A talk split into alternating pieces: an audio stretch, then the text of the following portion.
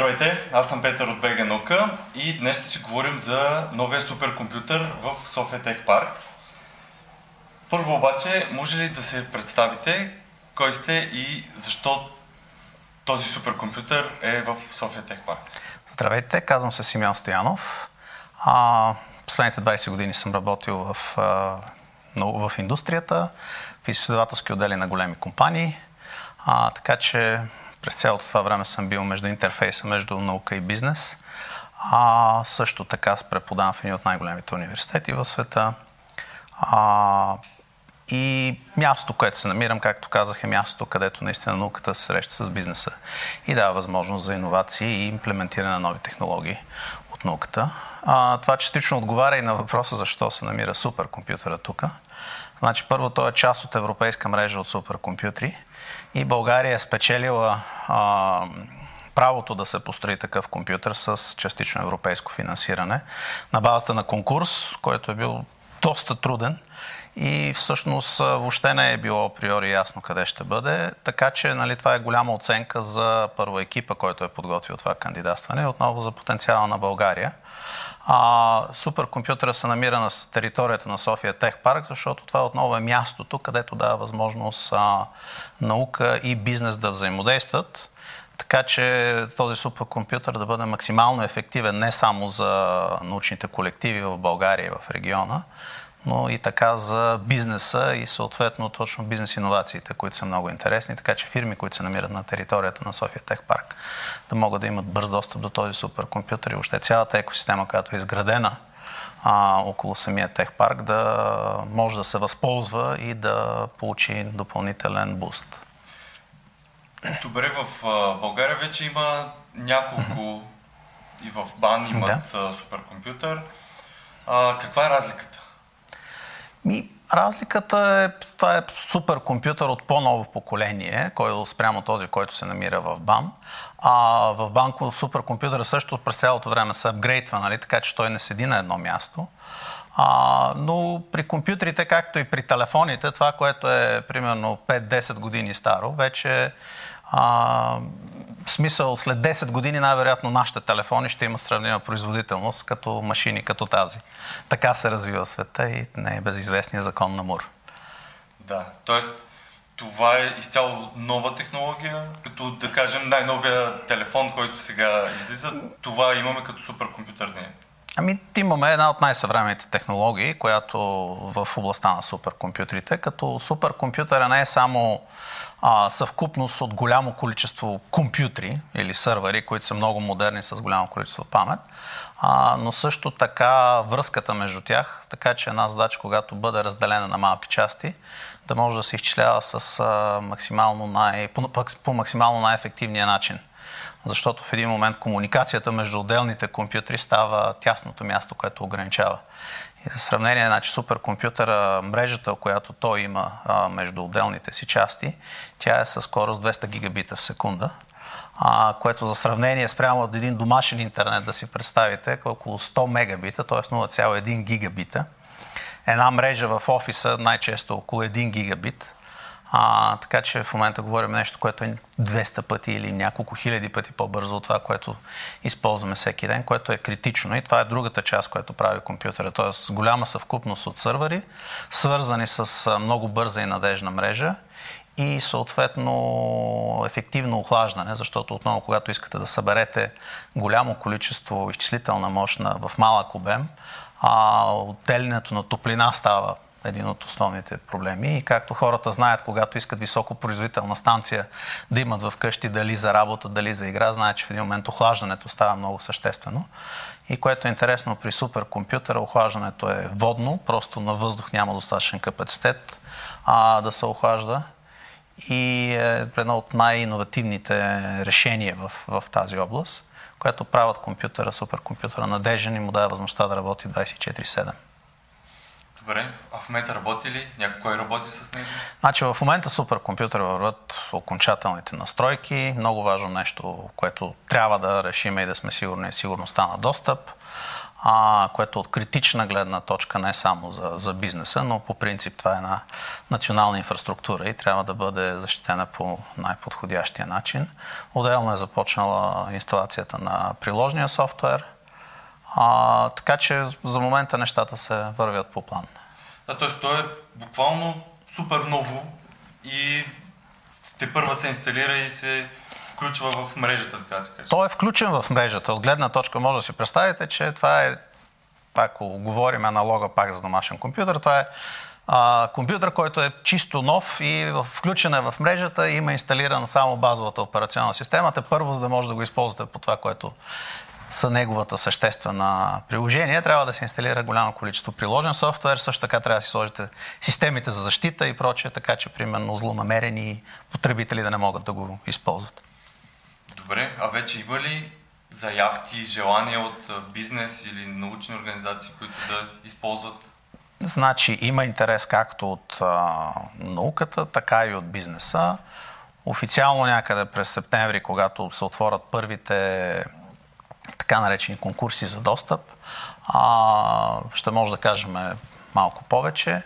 А, това, което е важно, че този суперкомпютър, бидейки фи, съфинансиран с европейски средства, част от неговото време всъщност ще бъде използвано от консорциума, който е европейския консорциум, който го е финансирал, или така наречения Euro HPC, където HPC се ако го преведеме на български, трябва да бъде високо производителни изчисления. Или това са грубо казано, суперкомпютрите. Така че те ще имат около 35% от ресурса и това ще бъде включен в мрежата на останалите суперкомпютри на Европа, а, които ще работят. Така че интерес има не само от български или колективи с българско участие, така да го кажем, но със сигурност на базата на опита, който имат с другите суперкомпютри, знаеме, че ще има голям интерес и от европейски потребители. А, и също така, което е много важно, има интереси от а, потенциално бизнес а, клиенти, което за нас също така е много важно и, както казах, не случайно се намираме на територията на София Тех Парк. Да, т.е. това е едно от а, малкото места в Европа, mm-hmm. където има подобна инсталация, такъв суперкомпютър.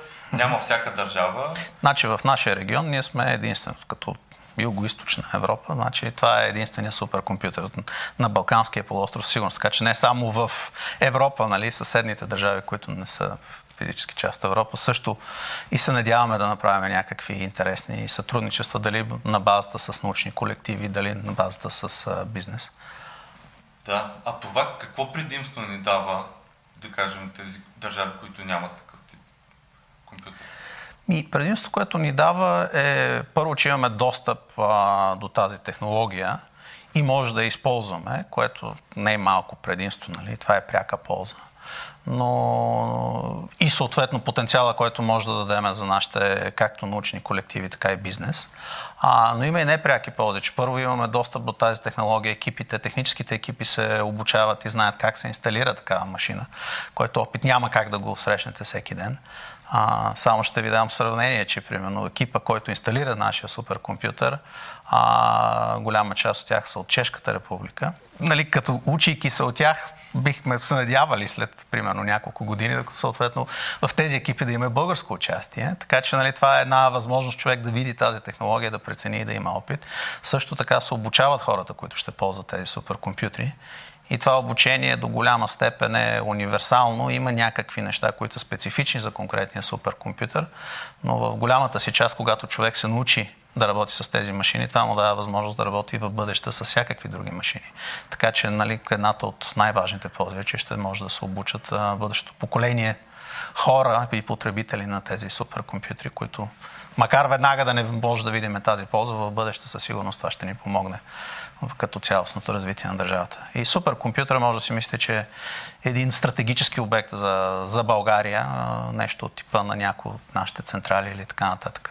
Какви области може да работи и да изчислява? Какви изчисления може да прави в какви сфери суперкомпютър?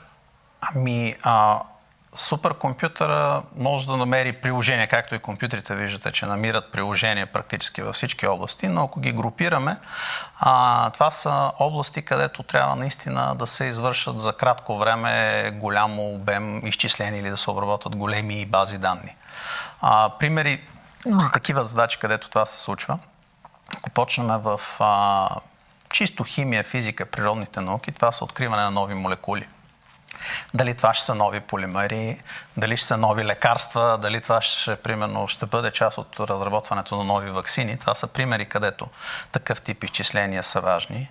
И а, вече стана популярно, че част от ваксините, които в момента са за коронавирус, част от тях са използвани суперкомпютри за тяхната разработка, защото отново за толкова кратък период от време е, е важно да се обработи гигантско количество информация да се отсеят тези, тези кандидати за вакцина, които имат най-голям шанс за успех.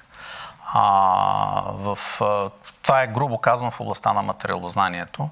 А, друг голям клас задачи, където суперкомпютрите се използват е когато минеме на малко от, от размера на една молекула, минеме вече в някакъв по- по-голям размер, като материали или обекти. Пример за такива неща е, когато искате да проектирате една голяма сграда или един мост, трябва, както знаете, да се направят тестове за устойчивост на земетресения и всякакъв вид природни действия. А, очевидно за една такава сграда е много трудно да се направят истински тестове.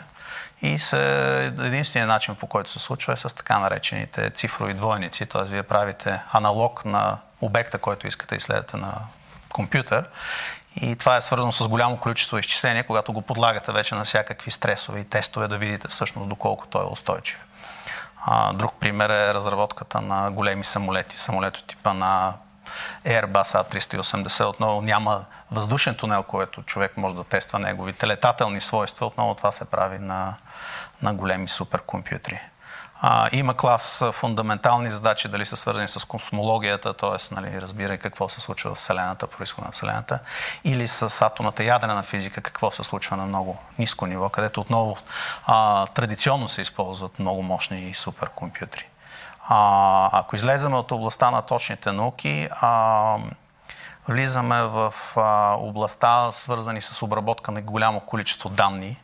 А, и това е областта на изкуствения интелект. Отново области като финанси, където човек трябва да предвиди пазарите или да може по някакъв начин да обработи какво мислят потребителите в областта на цифровия маркетинг или фин, фин, финансовата индустрия. Това е друга област, която се използват а, суперкомпютри или високопроизводителни машини. А, и не на последно място се използват и в а, предвиждане на климат, а, природни бедствия и така нататък, където отново, ако човек иска да има точен модел, му трябва да има високо производителна изчислителна машина, която да може да направи тези предсказвания. Да, и това, което е сега в а, България, би се използвало и от въобще цялата, да кажем, нужда от европейските организации, европейските научни центрове, които ще има достъп и ще могат да използват от разстояние всичко това. Точно така. Значи, както казах, суперкомпютъра, основната част от ресурса му ще отива за научни задачи или задачи с неприложна цел, а, където е важно, че резултатите от тези изчисления ще бъдат споделени с всички, т.е. ще са публично достъпни. По тази причина използването на този ресурс е безплатен, но става чрез кандидатстване. А, и съответно ще има панел или екип от учени, които ще оценяват дали тази задача е подходяща за суперкомпютър или дали ресурса, който е поискане, подходящ и така нататък. А, и ще има време, както казах, 35% от времето ще отива за, за изцяло европейски задачи, Euro HPC, и 65% от времето ще отива за задачи, които бихме казали, че бидейки българска инфраструктура, а, ще бъдат задачи, където има екипи с българско участие, дали научно или, или бизнес. А, отделно има едно разделение, че до 20% от ресурса на суперкомпютъра могат да бъдат използвани за приложни, чисто комерциални цели. Там, разбира се, става с заплащане, защото резултатите от тези изчисления фирмата може да ги използва за комерциални цели, съответно не може да използва публични ресурси за, за тази цел. Да, пък и то създаването и поддръжката на такъв Точно суперкомпютър никак не е ефтино. Точно така. И хубаво да има, предполагам, някакъв такъв модел за издръжка, развитие, защото в началото говорихме, да. че трябва нали, да се да. апгрейдва да. това нещо с времето. Точно. За да бъде устойчиво една такава екосистема около суперкомпютъра, което включва не само компютъра, неговия хардуер и възможността да се апгрейдва, когато почне да устарява.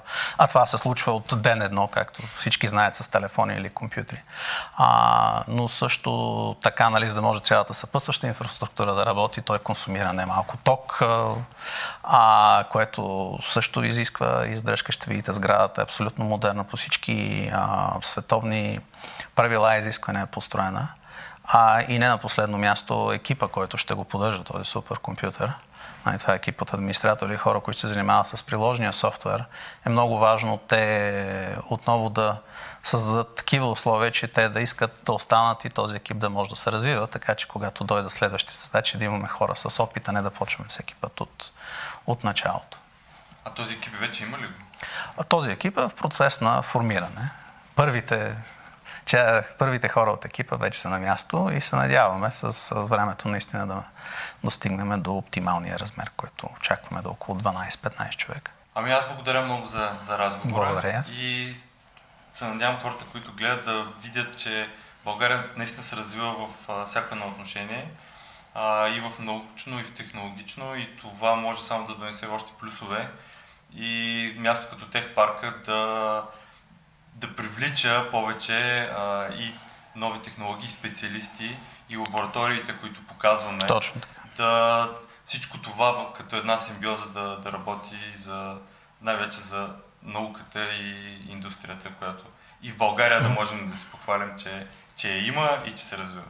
Абсолютно сте прав, благодаря и това е нашата най-голяма цел и желание. Ще бъдем щастливи, ако наистина успеем да изградиме тази екосистема и да помогнем на развитието, както казахте, и на българската наука, и на българския бизнес.